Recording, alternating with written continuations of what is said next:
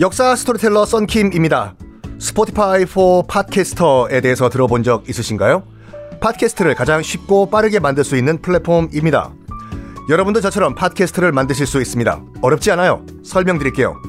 Spotify for Podcasters에서는 핸드폰이나 컴퓨터로 바로 팟캐스트를 녹음할 수 있는 제작 툴을 제공합니다. 배경음악, 전환 효과음, 그리고 자동으로 음질을 향상시키는 기능 등등 한 곳에서 녹음부터 편집까지 팟캐스트를 빠르고 쉽게 만들 수 있습니다. 이렇게 만든 여러분의 팟캐스트는 Spotify for Podcasters를 통해서 애플 팟캐스트, 구글 팟캐스트 등 여러 다른 플랫폼에도 한 번에 배포하고 한 곳에서 관리할 수가 있습니다. 여러분이 팟캐스트를 만들기 위해 필요한 모든 것들을 한 곳에서 모두 무료로 제공합니다. Spotify for Podcasters 앱을 다운로드 받고 지금 바로 시작해보세요. 네, 여러분 안녕하십니까. 역사 스토리텔러 썬킴 인사 드리겠습니다. 참근교대 도쿠가와 이에미쓰 도쿠가와 어, 이에야스의 손자죠. 3대 쇼군. 머리 잘 썼어요. 근데요, 이 다이묘가 영주들이요, 어, 에도 왔다가 다시 자기 지역구 내려갔다가 다시 에도 갔다가 갔다가 왔다가 갔다가 왔다가 하는 게 그냥 뭐 말 타고 가긴 그렇지 않습니까? 최, 문화가 약간 어떻게 바뀌었냐면 행차를 해요.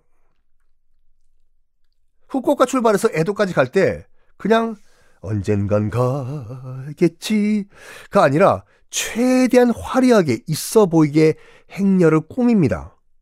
나름대로 경쟁을 한 거예요. 난다 그래요. 지금 보니까 저기 뭐, 어, 어, 사스마에서 출발한 영주가 100만 원 썼다고 하대, 행렬에.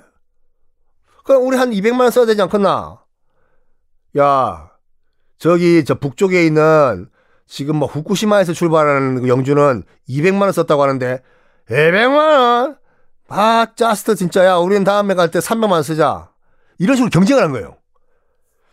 최대한 있어 보이게 화려하게. 누가 누가 왔다 갔다 하는 그 길목을 더 화려하게 꾸미나.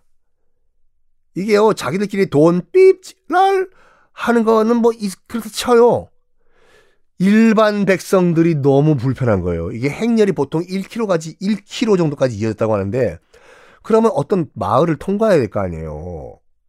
그러면 이 백성들이 제대로 생업에 종사할 수 있겠나? 못하죠. 일단은 영주니까 통과할 땐 다 엎드려야 돼요.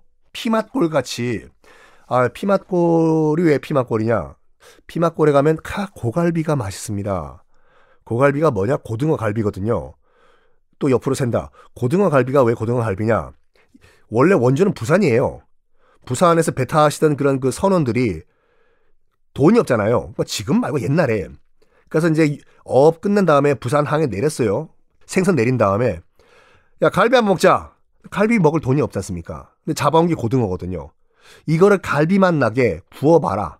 해서 이거는 고등어가 아니라 이건 갈비다. 그래서 고등어 갈비가 이제 그 고갈비라고 만들어졌는데 이게 이제 서울로 올라와가지고 지금 종로 2가 지금도 있는지 모르겠지만 금강제화라고 있어요. 그 뒤쪽에 이제 피맛골이라고 아 이제 그 술집 골목이 형성이 됐는데 거기에 왜 피맛골이냐면요. 종로 당연히 종로는 조선시대 때 만들어졌죠. 고관 대작님들이 말 타고 글로 종로를 지나갈 때는 모든 백성들은 다 엎드려야 돼요. 고개 들면 안 돼요. 근데 장사하는 사람들 계속 엎드리고 있을 수가 없잖아요. 그래가지고 말, 그 고관 대작들이 타고 오는 말을 피해서 뒤쪽으로 가자, 건물 뒤쪽으로. 해서 말을 피하는 곳이라고 해서 피말골이었는데 피맛골이 된 거예요. 어쨌든 다 엎드려야 돼요. 여기 에도 시대 때도요. 바쁘다고 야 나는 엎드리면 됐고 저 1km를 어떻게 기다리냐? 난 장사를 갈래. 가면은 바로 목을 날려도 됐었어요. 얼마나 불편했을까? 일반 백성들은.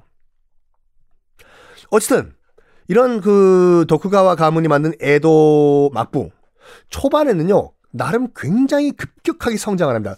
지금 일본의 그 원형 성장 동력을 이때 만들었다고 해도 돼요. 왜? 엄청나게 해외와 교류를 해요, 외국들과. 일단 그 앞전만 하더라도 포르투갈과 교류를 했다는 건 말씀드렸죠. 조총 조총이 이제 그 포르투갈 상인을 통해서 들어와 가지고 역사가 바뀌었잖아요. 이 역사가 바뀐다는 외국과 유럽 대륙과 교류를 하면 역사가 바뀐다는 걸 안 도쿠가와 이 가문이 다 교류를 해요. 스페인과 교류하고 또 스페인의 식민지였던 필리핀과도 교류를 합니다. 심지어 교황청과도 교류를 해요. 아, 실제로 이거 야사가 아니라 에도 막부에서 특사를 교황청으로 보내요. 그 공식 기록화가 남아 있습니다. 특사를 로마로 보낸 거예요. 그리고 당시 스페인의 식민지였던 멕시코와도 교류를 합니다. 당시는 독립국가가 아니었어요. 필리핀도 그렇고 멕시코도 그렇고 독립국가가 아니라 둘 다 스페인 식민지였거든요. 그러다 보니까 멕시코와 필리핀을 잇는 태평양을 건너는 전기 항로가 있었거든요. 배 타고. 배 타고 왔다 갔다 하는 거요. 여기에 이, 얘기라는 거죠. 아, 저또 맞대 그다사이. 지금 멕시코에서 어, 필리핀으로 가는데 힘들지 않나 됐을까? 잠깐 저또 맞대 우리 어, 휴게소에서 소떡 소떡 하나 먹고 가라 됐어. 해가지고 일본은 약간 뭐라고 할까 중간 휴게소 역할로 제시를 한 거예요. 가다가 일본에서 물 한 잔 먹고 커피 한 잔 뽑아 먹고 필리핀 가시라고. 머리 잘 쓴 거죠. 그러면서 당시 최강 국가였던 스페인의 문물을 스폰지 빨아먹듯이 쫙 빨아먹어요. 그러면서 적극적으로 해외 진출을 하는데 특히 동남아, 특히 베트남에 상당히 많이 일본인들이 진출합니다. 당시. 지금 말고 그 당시 에도 막부 시대 때예요. 심지어는 당시 베트남에도 제팬타운 일본인 촌까지 만들어졌다고 하죠. 왜 이렇게 갑자기 일본이 어, 태평양, 동남아시아 등등등 적극적으로 진출했냐? 원래 임진왜란 이후에요. 다시 대륙과 중국 대륙과 이제 그 교류를 하기 위해 가지고 우리가 알고 있는 조선 통신사도 에도 막부가 받아줘요. 여기서 통신사는요 SK텔레콤 통신입니다. 그 통신 아니에요. 신뢰를 다시 통하자. 싸웠잖아요. 전쟁했잖아요. 이제 더 이상 싸우, 싸우지 말고 서로 신뢰한다는 것을 서로 교류, 커뮤니케이션 하자. 그래서 신뢰를 통하게 만들자가 통신사예요. 그리고 명나라와도 교역을 재개를 하려고 했는데 이게 어 명나라가 별 볼일 없게 된 거예요. 왜? 만주족한테 박살이 나고 있거든. 그렇죠? 청나라한테 막 멸망당하고 야 그래서 더 이상 대륙에서 별 별 볼 일 없다라고 판단 내린 거예요. 조선은 아예 볼 것도 없고 더 큰 세상을 보자 하면서 바다로 나간 겁니다. 이러면서 아유 좀 아쉬운 점이 있거든요. 우리 측에서 조선 입장에서 봤을 땐 이건 다음 시간에 공개하겠습니다.